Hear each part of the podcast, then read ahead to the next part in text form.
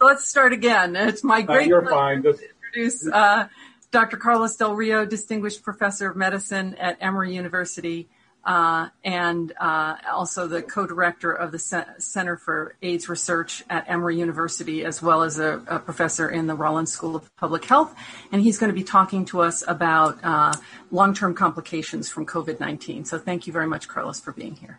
Thank you, Susan and Paul, for the invitation. And uh, I really like Christine's talk. So the first thing I'm going to ask everybody to do is to get up from their chair. You got to do this 10 minutes a day. So get 10 times a day. So get, sit down and stretch a little bit. Cause I'm really worried that with, with, uh, uh, with Zoom meetings all day, we're just not getting up and, and walking around as much as we should. And that's not good. So I'm going to talk about chronic, uh, long COVID. And, uh, let me just start by saying that this is a fairly new topic, so there's a lot of questions and not many answers. And I have no conflicts or interests related to this activity. Uh, I'm hoping to, to describe the long-term health consequence of COVID, to distinguish post-acute COVID from chronic COVID, and to monitor and to help you think about monitoring the health impact of COVID in your patients.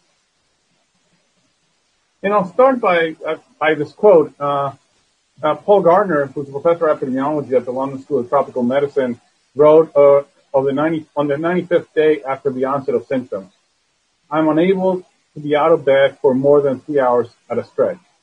My arms and legs are permanently fizzing as if injected with Szechuan peppercorns. I have ringing in the ears, intermittent brain fog, palpitations, and dramatic mood swings. And I think this was one of the first descriptions of what we now know as chronic uh, long COVID that really is beginning to think about uh, about the syndrome. After that, there was this article by Ed Yong in the Atlantic uh, talking about redefining what this is, and and then uh, uh, Nature had this article about saying, you know, people months after COVID still battling the symptoms. And then, you know, talking about this and, and growing numbers of people being uh, long haulers of stump stumpers. So the first issue is what is this? And as epidemiologists, uh, we like to have definitions. And I think it's pretty clear that clinicians have observed prolonged sequelae of acute COVID, either persistence of severe symptoms or substantial organ damage. But there has really not been a consensus definition of this. And as you saw, the terms long COVID or long haulers were used. And I'll, I'll tell you a, uh, a funny story. When I first suggested to the editor of JAMA that I write a viewpoint on long haulers, uh, on COVID long haulers, he initially thought I was talking about COVID among among uh, uh, truck drivers. He didn't quite understand what I was talking about until I explained to him what it was. So one of the best data comes actually from this COVID symptom study. And this is an app-based study in which over 4,000 people in the US and UK and Sweden have entered symptoms. And there's, as you can see now, data suggests that about 10 to 50% of individuals with COVID even mild cases do not recover quickly if you look at this data. And I showed you a map there in Georgia where you can actually get down and really get an idea of who's entering data.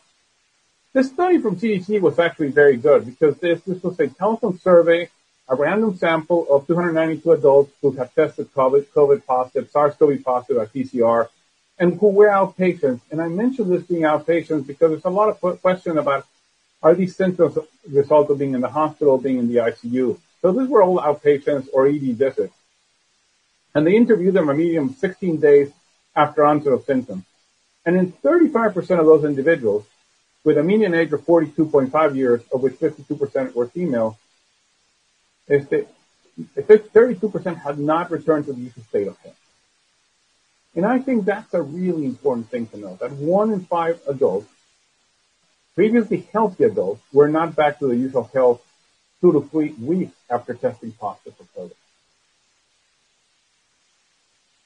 So this persistence of symptoms occurs regardless of age, comorbid burden, degree of COVID severity of illness.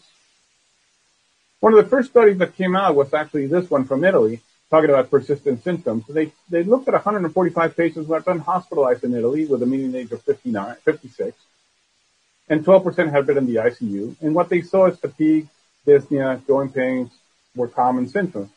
But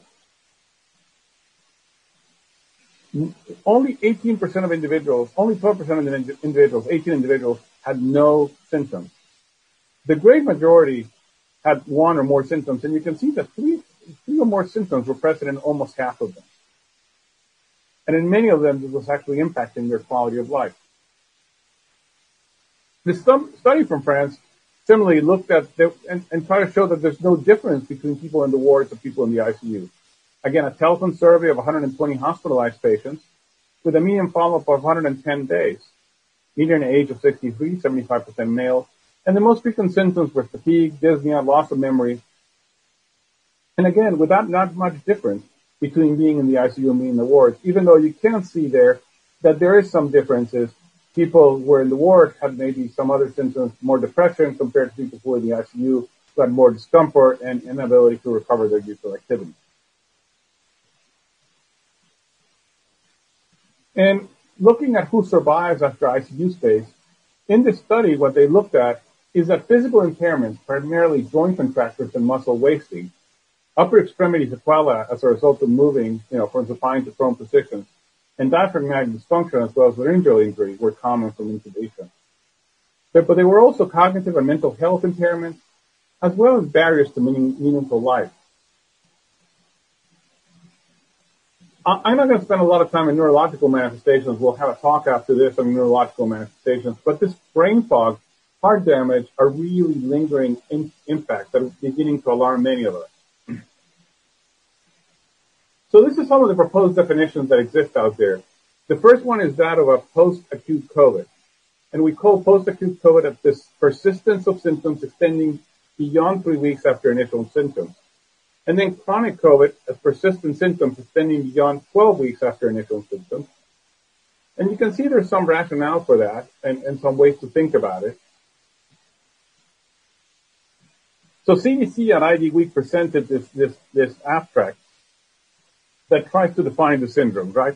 You have acute infection that we all understand.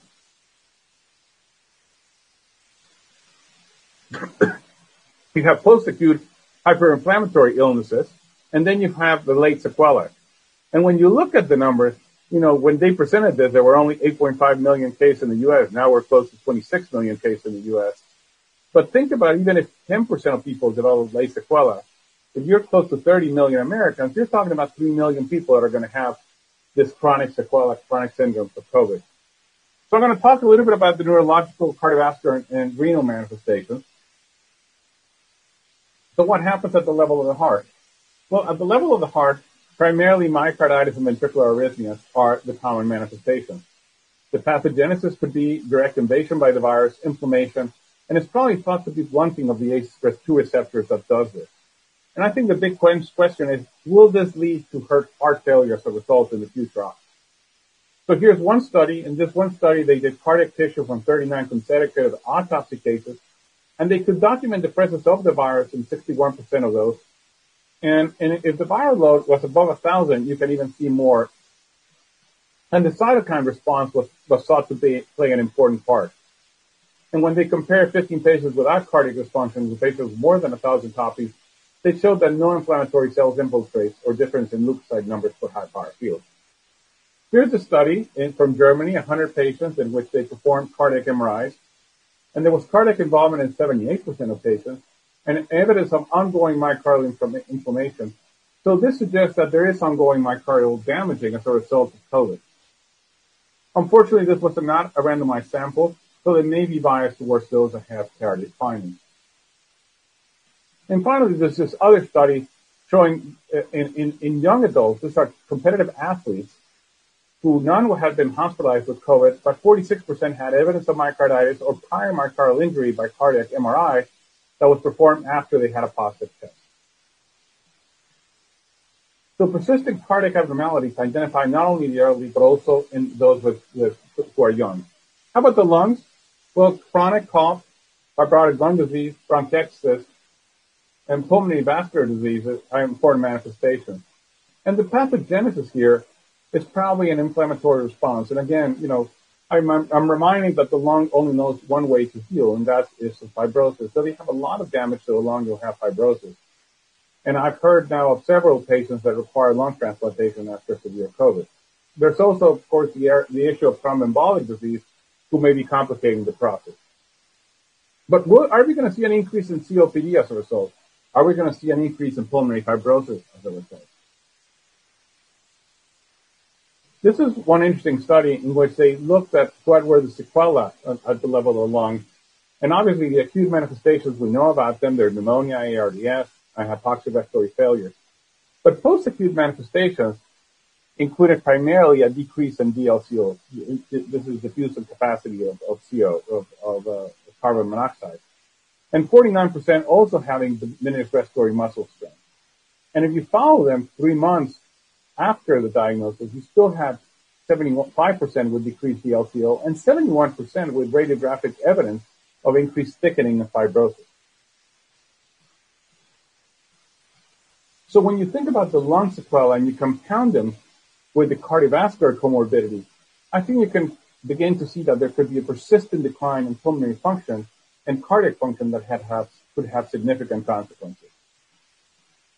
Again, I'm not going to spend a lot of time on the brain. There'll be a talk dedicated to the brain, but obviously this is a very troubling area that we're all very concerned about. How about the kidney? Well, you know, acutely we see renal failure, but you can also see proteinuria, and there is inflammation. There's direct viral invasion of the kidney cells with infection of the ACE2 receptors. And will there be a, a long-term need for CR chronic re, uh, chronic renal replacement therapy in patients with with with, uh, with uh, post-COVID? Does COVID cause diabetes? Well, we know that diabetes is associated with an increased risk of severe COVID, but new onset diabetes, including DKA and hyperosmolar coma, have been observed now in patients with COVID. And there's ACE2 receptors present in the pancreatic island, island cells. So there's likely a diabetogenic effect of COVID-19. And in fact, there's a COVID DAB project that is a registry project that is actually looking at this and trying to develop more data on whether COVID and diabetes are related in a bidirectional way. And there appears to be more recent data suggesting that, that, is, that indeed is the case. Finally, I want to talk about emotional health and well-being. You know, are we at risk of a global mental health and behavioral crisis, given the sheer number of COVID patients? And I think, you know, it's not just COVID, but it's a syndrome of isolation, of, of, of fatigue, of stigma, and all those things of, of, you know, financial losses that people are having that could all have significant consequences for patients. And it's because the diagnosis of COVID and the subsequent need for physical distancing has been associated with feelings of isolation and loneliness. COVID-related stigma has become pervasive and can result in, in a sense of helplessness. There's also an increased report of lingering malaise and exhaustion, very similar to chronic fatigue syndrome, that gives patients with to a degree of physical disability and emotional disturbance. And finally, individuals recovering from COVID are at great greater risk of depression, anxiety, PTSD, and substance use disorders. So as you can see from this article published in Lancet uh, Infectious Disease, there's a long list of research needs around around COVID, along long COVID. And in fact, the NIH has recently put a group together precisely to start develop a research agenda into how better explain and understand uh, the, the, the, the, syndrome, but also to look at potential therapies that we may utilize in, in, in the not too distant future. As I said, uh, together with uh, Preeti Malani, uh, Lauren Collins, and I wrote this piece a couple months ago in in for JAMA talking about the long-term health health consequences of COVID, and uh, and we we really think that you need long-range longitudinal observational studies and clinical trials to elucidate this health consequence attributable to COVID and how does it compare to other serious illness.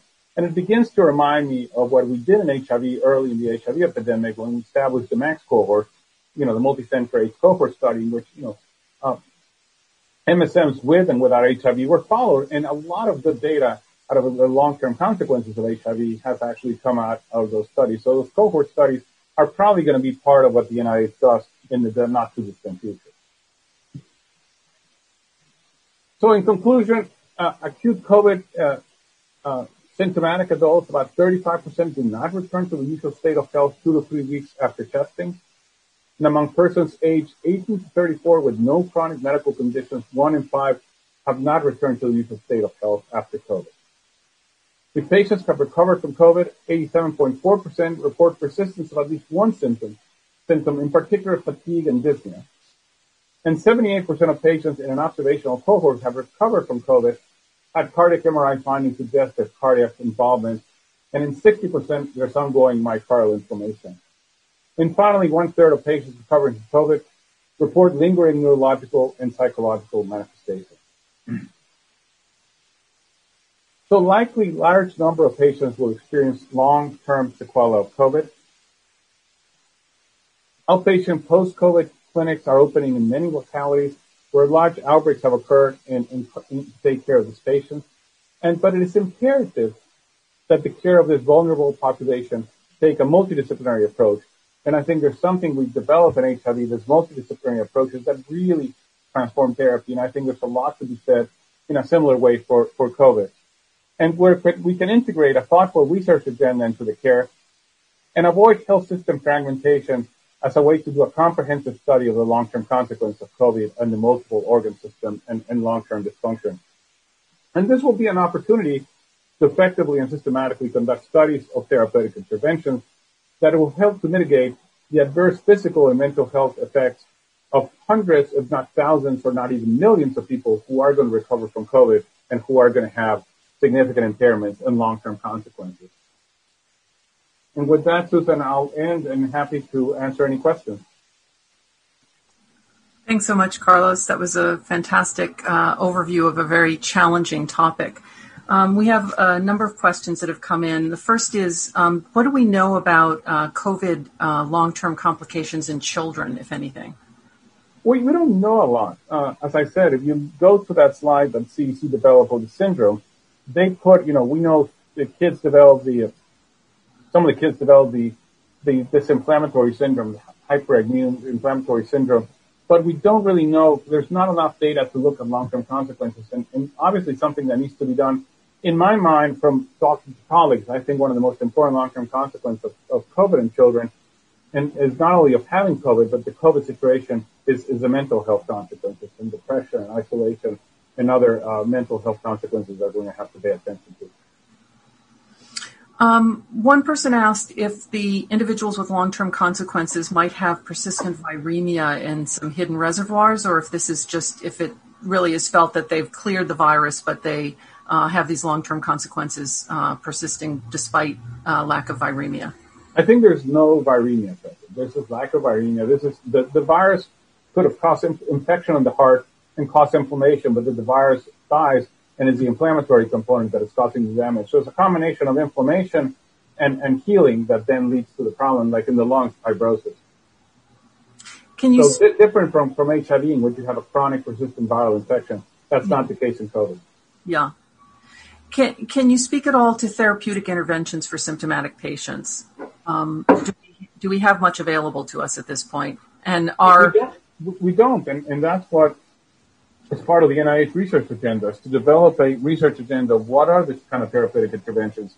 And as you know, uh, from uh, from uh, uh Lyme and chronic fatigue and and you know a lot of those syndromes, I think the research agenda was not well developed, and we, we sort of suffered from that. So I think it's going to be really important that a research, that thoughtful research agenda be developed here. So when you look at different interventions, you can see what happens. Yeah.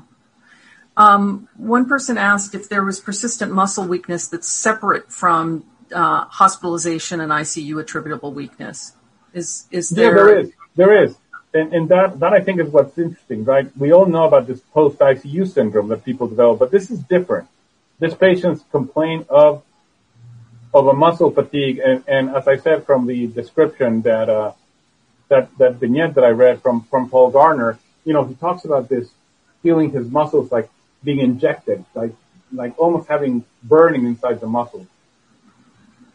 Um, one person was asking if there's any molecular mimicry at play that you might be concerned about with um, the mRNA preventive strategies.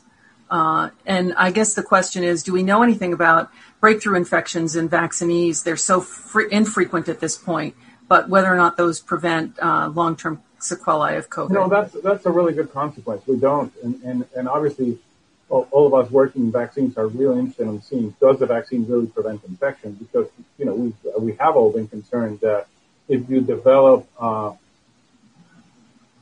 if you develop uh, uh, infection on a vaccine, you may not develop symptoms, but you can still develop long-term sequelae. And I think that's one of the concerns that everybody has. Yeah. And um, I think those those are really important questions to answer going forward. And that's why CDC is incredibly interested in trying to understand who goes on, who has, uh, you know, who has documented, if you have well documented infection after two doses of vaccine and, and, and several weeks gone by, I mean, a true vaccine failure to really look at those strains and look at those individuals very carefully. There were questions about whether you actually require a SARS-CoV-2 uh, documented diagnosis in order to diagnose this long-term syndrome, and if all of the attention that's being paid in the media might lead people to have increased reporting of symptoms. Do you have any thoughts about that? You know, no, I don't. Uh, but I would tell you, I mean, the syndrome is, is real. I've seen it. And, uh, and yes, you may, you know, I guess, I guess what could happen is, let's suppose somebody shows up in clinic and is fatigued and is tired, this, that, and the other. I think the problem that I can see having is you, you can say, well, this person has, uh, could have chronic post, post, you know, long COVID syndrome, chronic COVID. So then you wouldn't be able to test them with PCR because your virus is long gone, but you've got a serology and the serology is going to be positive and I think you may attribute the syndrome to COVID when in fact the reason for the fatigue could be the patient has cancer or something else. And I worry that there may be a combination of either overdiagnosis or misdiagnosis because we're going to be using serology. There's going to be so many people who, with past infection that don't have this that I think there's going to be a lot of anchoring bias going on and conversely, are there specific, are there recommended screening tests that you would recommend for people for COVID survivors, like echoes, chest X-rays, PFTs, those sorts of things? You know, um, at, this, at this point in time, if there's no symptoms, I'm not recommending that people do that. But you know, when when I've seen, I recently saw a patient that had fairly, you know, continuous tachycardia and cannot go up the stairs like he used to, and he's like 12 weeks, the first 13, 14 weeks out you know, I did recommend that he get an echo and he get a cardiac MRI. Yeah.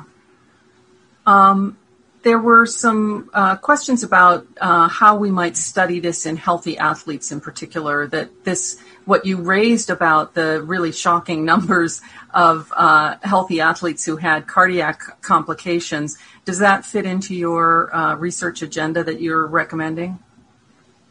Uh, yeah, I mean, I think there's a lot of interest in this, and obviously the uh, uh, you know, through the NCAA that I've been working with the NCAA and colleges and looking at sports athletes, there's a lot of interest in looking at this because obviously there's a lot of concern about, you know, having a young athlete, healthy individuals develop chronic, develop COVID and then being able to, not being able to continue, you know, playing or doing whatever they were doing.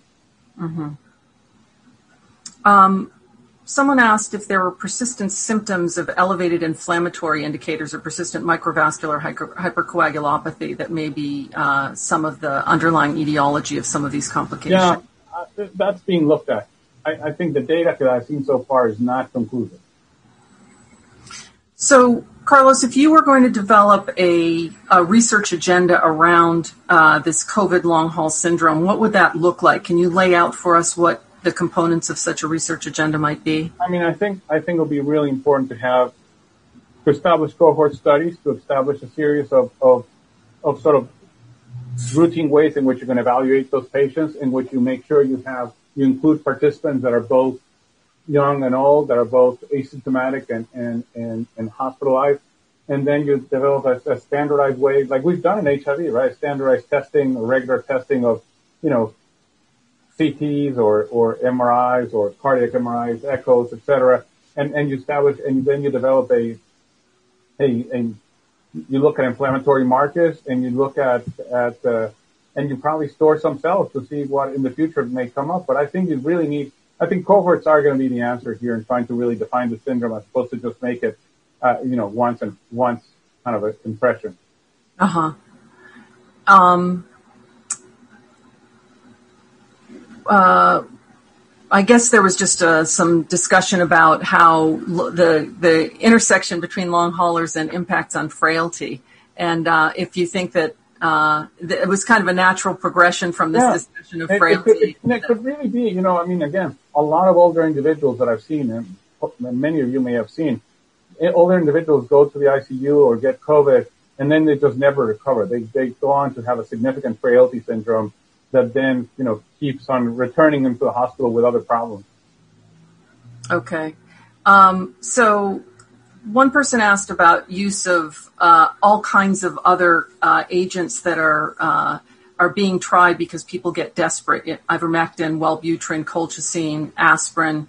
Um, do you? Is there anything that you recommend at this point um, for long haul syndrome, um, or uh, is it really just needs to be part of the research agenda? I think it needs to be a part of the research agenda. I think at this point in time, I don't think there's evidence of any of that be, being abused.